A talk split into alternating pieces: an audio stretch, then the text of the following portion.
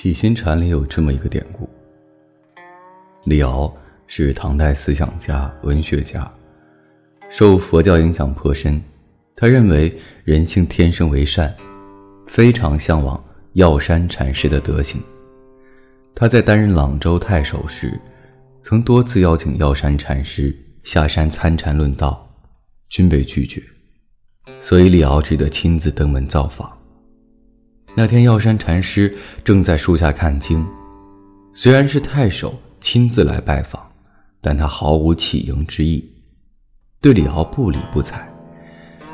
见此情景，李敖愤然道：“见面不如闻名。”说完，便拂袖而出。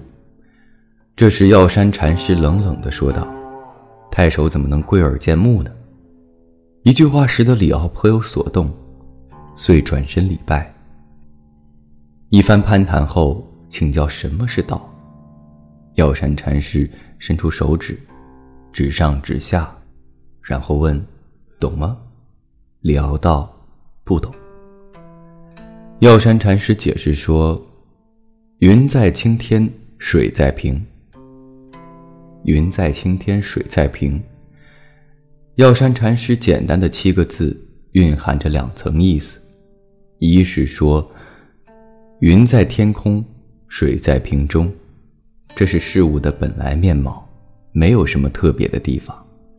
只要领会事物的本质，悟见自己的本来面目，也就明白什么是道了。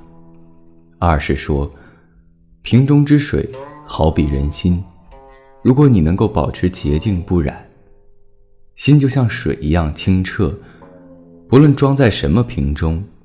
都能随方救援，有很强的适应能力，能刚能柔，能大能小，就像青天的白云一样自由自在。云在青天，水在瓶，应该成为我们为人处事的一种智慧。这种淡泊而高远的境界，源于对现实的清醒认识，追求的是沉静和安然。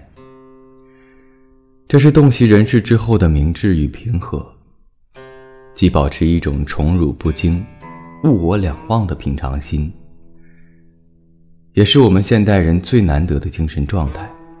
的确，在这个个性张扬、争名逐利、浮躁忙乱的现代社会中，不少人心被撩拨得蠢蠢欲动，不是为名利的得失所劳役，就是被人与人之间的勾心斗角所左右。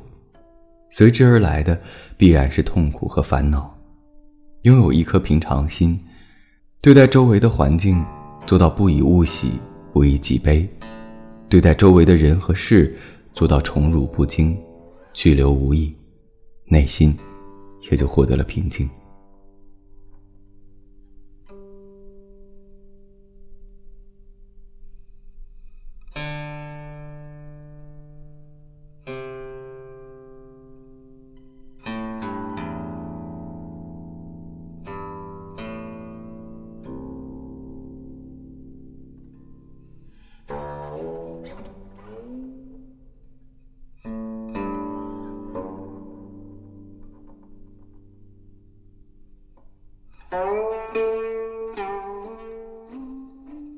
这就是今晚的节目。